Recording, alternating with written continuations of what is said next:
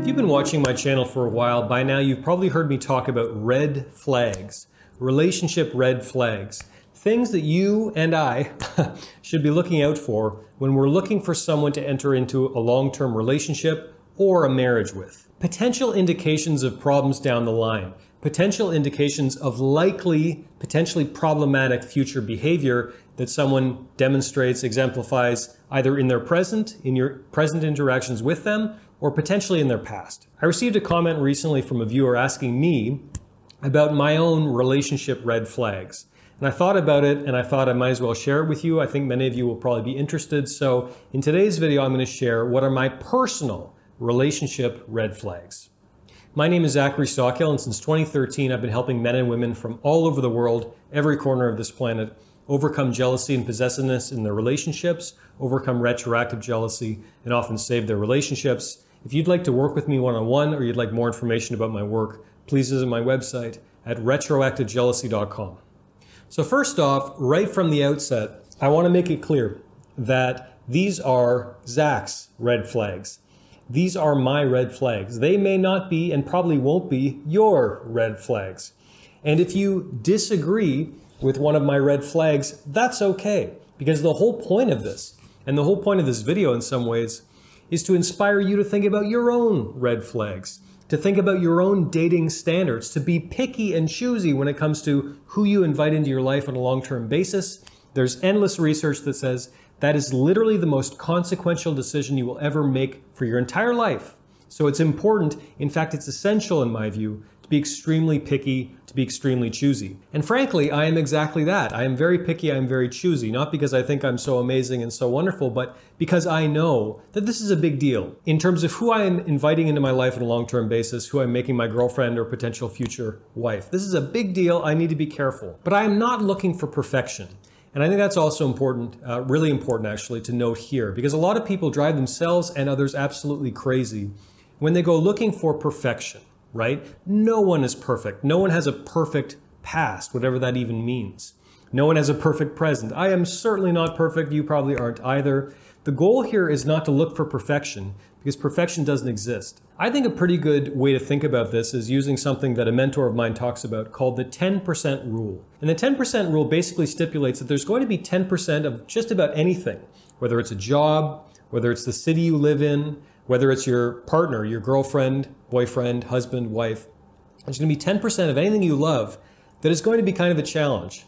It's going to be kind of a pain in the neck every once in a while. But hopefully it's only 10%, right? The other 90% hopefully makes up for the 10% that is kind of a challenge. So the goal is not to look for perfection. The goal is simply to have standards in the first place, to consider them carefully, and to look for someone who is around maybe 90% compatible with you, your goals, and your dreams for the future. My number one red flag is pretty simple, and I can boil it down in a single term, and that term is impulse control. I'm not necessarily interested in someone's exact number of the sexual partners they've had in the past. I'm not necessarily interested in, you know, all these things or, or specific quantifiable uh, metrics such as someone's number. What I'm way more interested in is impulse control. Because if you have someone without a lot of impulse control, it could and will likely lead to all kinds of problems and complications and chaos and drama down the line. And frankly, I don't want that in my life. I want to keep that far away. So, what is impulse control? Impulse control is basically the ability to say no, the ability to stay rational and think rationally in highly charged emotional situations, the ability sometimes to deny your own worst instincts and impulses. Some examples of someone with poor impulse control is someone who you get in an argument in a relationship or you have some kind of conflict and they immediately say, We're breaking up, I'm gone. You know, they leave the house, they don't answer their phone, something like that. Or maybe worse, they start breaking your dishes and throwing them at you and saying you're a horrible person or whatever. Thankfully, I haven't experienced that in my own life, but I, I, hear stories. Another example of someone with sort of poor impulse control is someone who, for example, goes to bed with all kinds of people. And it's not really making them happy. It's not really making them satisfied. They're a deeply miserable, deeply unhappy person. You ask them why they're, they're doing this to themselves when it clearly isn't working for them. And they say, you know, I can't say no. You know, I just, I couldn't deny that that impulse. I couldn't deny that guy or that woman or whatever. You probably know what I'm talking about. And if you meet someone, or should I say personally, when I meet someone where it's clear that they really lack impulse control, that gives me serious pause when I think about entering a long term relationship with them. Now, remember, of course, that there's a difference between being a fundamentally impulsive person, prone to making really bad life choices, and having the occasional, you know, bad impulse or the giving in, shall we say, to the occasional bad impulse. Perfect example. It's the new year. I'm trying to lose weight. I ate a little bit of ice cream last night when I shouldn't have, right? I mean, that's a sort of a minor, silly example, but that was a moment of me being impulsive, but hopefully it isn't a big deal. And in the rest of my life, and frankly in my diet, for the most part, I'm pretty disciplined. And frankly, there's a bit of discipline and self control that is necessary, I think, in any long term relationship because we're always going to have moments, if we're in a long term relationship or marriage, of being tempted by someone else, of being tempted by a sexy new coworker or a sexy new barista or whatever. Someone flirts with us and it feels nice and we want to send a flirty text back or like their photos and you, you get my drift. There's all these temptations that come up in a long-term relationship. And frankly, I want to be with someone who has the self-awareness and frankly discipline to deny those kind of fleeting superficial instincts to focus on what's really important the ability to say no when necessary. Related to that, my second red flag, and these are kind of broad categories, but it's tough to boil everything down, but my second red flag is a lack of self awareness. Okay? What I mean by that is someone who's making choices in life, someone who's kind of going through life without any real consciousness, without any awareness of where they're going and where they want to go and their strengths and their weaknesses and all the rest. A lot of these people describe their lives uh, in terms like, you know, things just kind of happened to me or it just kind of happened, right? And obviously, there's an amount or, or degree of call it fate or serendipity that can be nice, frankly, in life. You know, I'm not one of those people who has to strategically plan every single move and every single decision and all the rest. But I want to be with someone who's relatively self aware. Again, who knows their strengths, who knows their weaknesses, who knows that they're not perfect, who knows that I'm not perfect, frankly. That's also very important. Someone who's aware of all these things so we can actually have a really mature adult relationship. You know, so much of this stuff, when I think about it in terms of red flags, I want to be with an adult, frankly. And I think that's what most of you probably should be looking for. If you want a mature relationship with someone who you can actually bounce ideas off with, someone who you can actually build a long term future with, I think you want an adult. And frankly, this sounds harsh, but there are a lot of uh, adult age people out there, in my view, who aren't really adults, who haven't let go of some of their childhood baggage and who haven't done real serious work and interrogation on themselves. And frankly, some of this is not their fault. Some of them, you know, came from really dysfunctional family backgrounds, and obviously that can wreak havoc on their lives, you know, all, all the way through.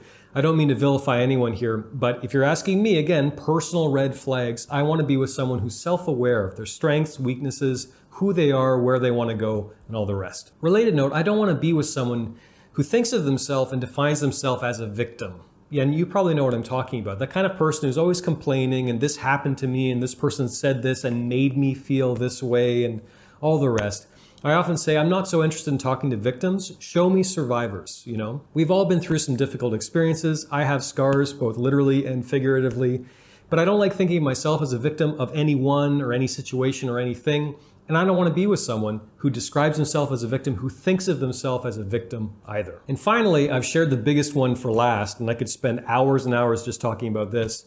But my final red flag is just in general a lack of shared values. Now, again, I told you this was relatively broad, so I'll get more specific in a moment. But to start off with, you probably know what a value is. It's something you value in life. It could be related to your morals or the things you believe or the goals you have or the things you want to aspire to or the personality traits in yourself that you want to cultivate, the personality traits in yourself that you admire in others. These, in general, are our values and they're really important. So, for example, I want to be with someone who I have multiple shared values with. And one of my values is honesty.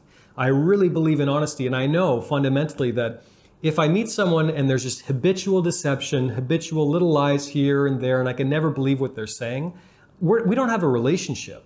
And frankly, if you have a partner like that who's just habitually lying all the time, you don't have a relationship either because you don't really know who that person is and they don't know who you are because the entire relationship is based on lies and deception. I am not interested in that. I don't care how wonderful that person is. I don't care how sexy that person is. If you're lying to me on a consistent basis, I just, I really don't want to have anything to do with you. I think a shared commitment to honesty even when it's painful, even when it hurts, even when I might not like what you're saying to me about me, I think that's extremely important in a relationship. Another value of mine, and something I really value, is a great sex life. And if I meet someone who, you know, we have a great intellectual connection and they're very nice and, you know, we get along great and we're best buddies and all the rest, but there's no sexual connection there, or perhaps her sex drive is much, much lower than mine, then I'm not saying she's a terrible person.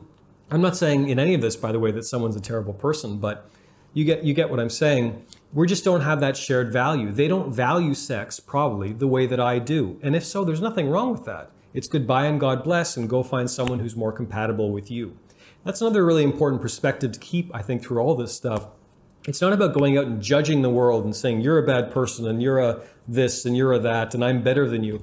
Absolutely not. It's about having personal standards. And if someone doesn't share that standard or someone doesn't share that value, that's absolutely fine. It's just probably in everyone's best interest to simply say goodbye and God bless and walk away. Another value that's very important is money, right? There's a lot of things in the world that I value way more than money. Time being a big one, love being a big one. I, I won't get cheesy on you, but the point is there's a lot that I value much more than money. But frankly, some people don't feel that way. And ask me how I know. I've met and dated them. Some people really do value money above all else. And if so, that's fine, you do you. But it's probably not going to work out because, again, we don't have that shared value. There's a lot that I value much more than money. Religion is another one, right? Now I have my own personal spiritual beliefs. Um, I could talk about them in another video if you really want, but I am not, for example, a hardcore militant Christian or Muslim or Jew or I don't belong to any established religion and you know I'm a devout believer or follower of any one sect or faith. And frankly, if I met someone who had extremely ironclad religious convictions, for me that probably wouldn't be a great match. The final uh, red flag or, or, value that I'll that I'll mention, uh, it's a bit of a I'm not sure exactly if it fits into values, but I want someone with shared family values. So, for example, I have met uh, certain people who came from shall we call it rather dysfunctional families, a family background that was radically different from my own. You know, I was very lucky to have two great, supportive, loving parents and yada yada. I'm very lucky. And I've met some people who came from extremely chaotic family backgrounds, and frankly, they still cultivated that energy and dysfunction in, well into their adult years, right?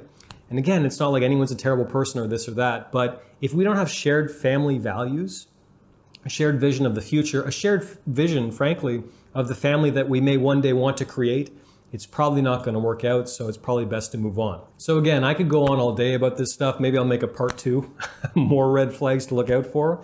But those are really the big ones for me lack of impulse control, lack of self awareness, lack of shared values.